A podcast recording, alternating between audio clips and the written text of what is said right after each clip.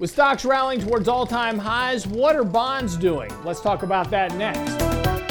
One of the big conundrums this year going forward is going to be the impact of inflation and tighter monetary policy on interest rates. Of course, higher interest rates have an impact on economic growth, um, also have a big impact on the financial markets because of the relationship between the risk free asset rate versus equity valuations. Of course, with inflation rising, that suggests that we should see higher levels of interest rates pacing the sharp rise of inflation.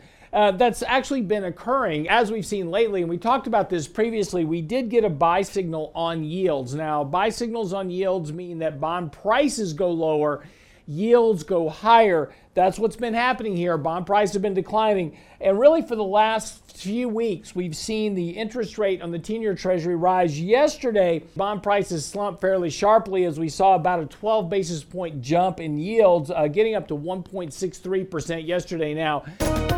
Again, we're still well confined within this trading range that we've been in, and like the stock market, yields are starting to approach an overbought condition in the markets. Now, again, we've seen this very sharp rise in our indicators suggesting that yields would rise. That's been the case. We had reduced our bond exposure previously, anticipating this. Now that we're starting to get up these upper ends of the ranges, we're now starting to look for an opportunity to increase our bond exposure, our duration in our portfolios as well. Now, remember, in our equity models, we run a 60 40 allocation. So we're about 60% stocks, 40% bonds and cash.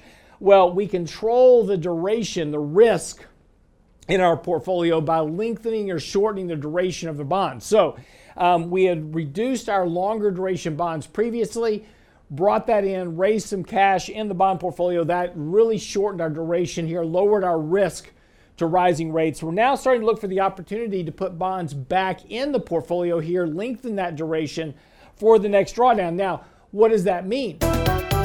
Yields are falling. We're probably going to be seeing a correction somewhere within the stock market. And again, that's not surprising here. Markets have done very well here over the last several months.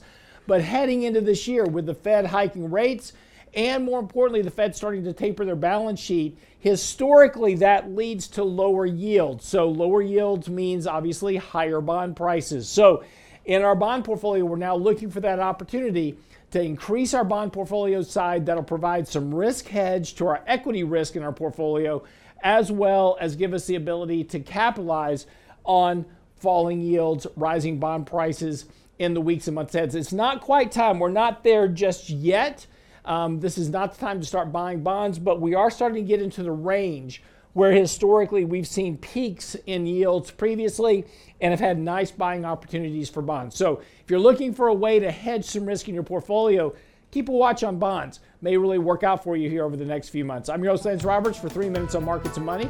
See you back here tomorrow.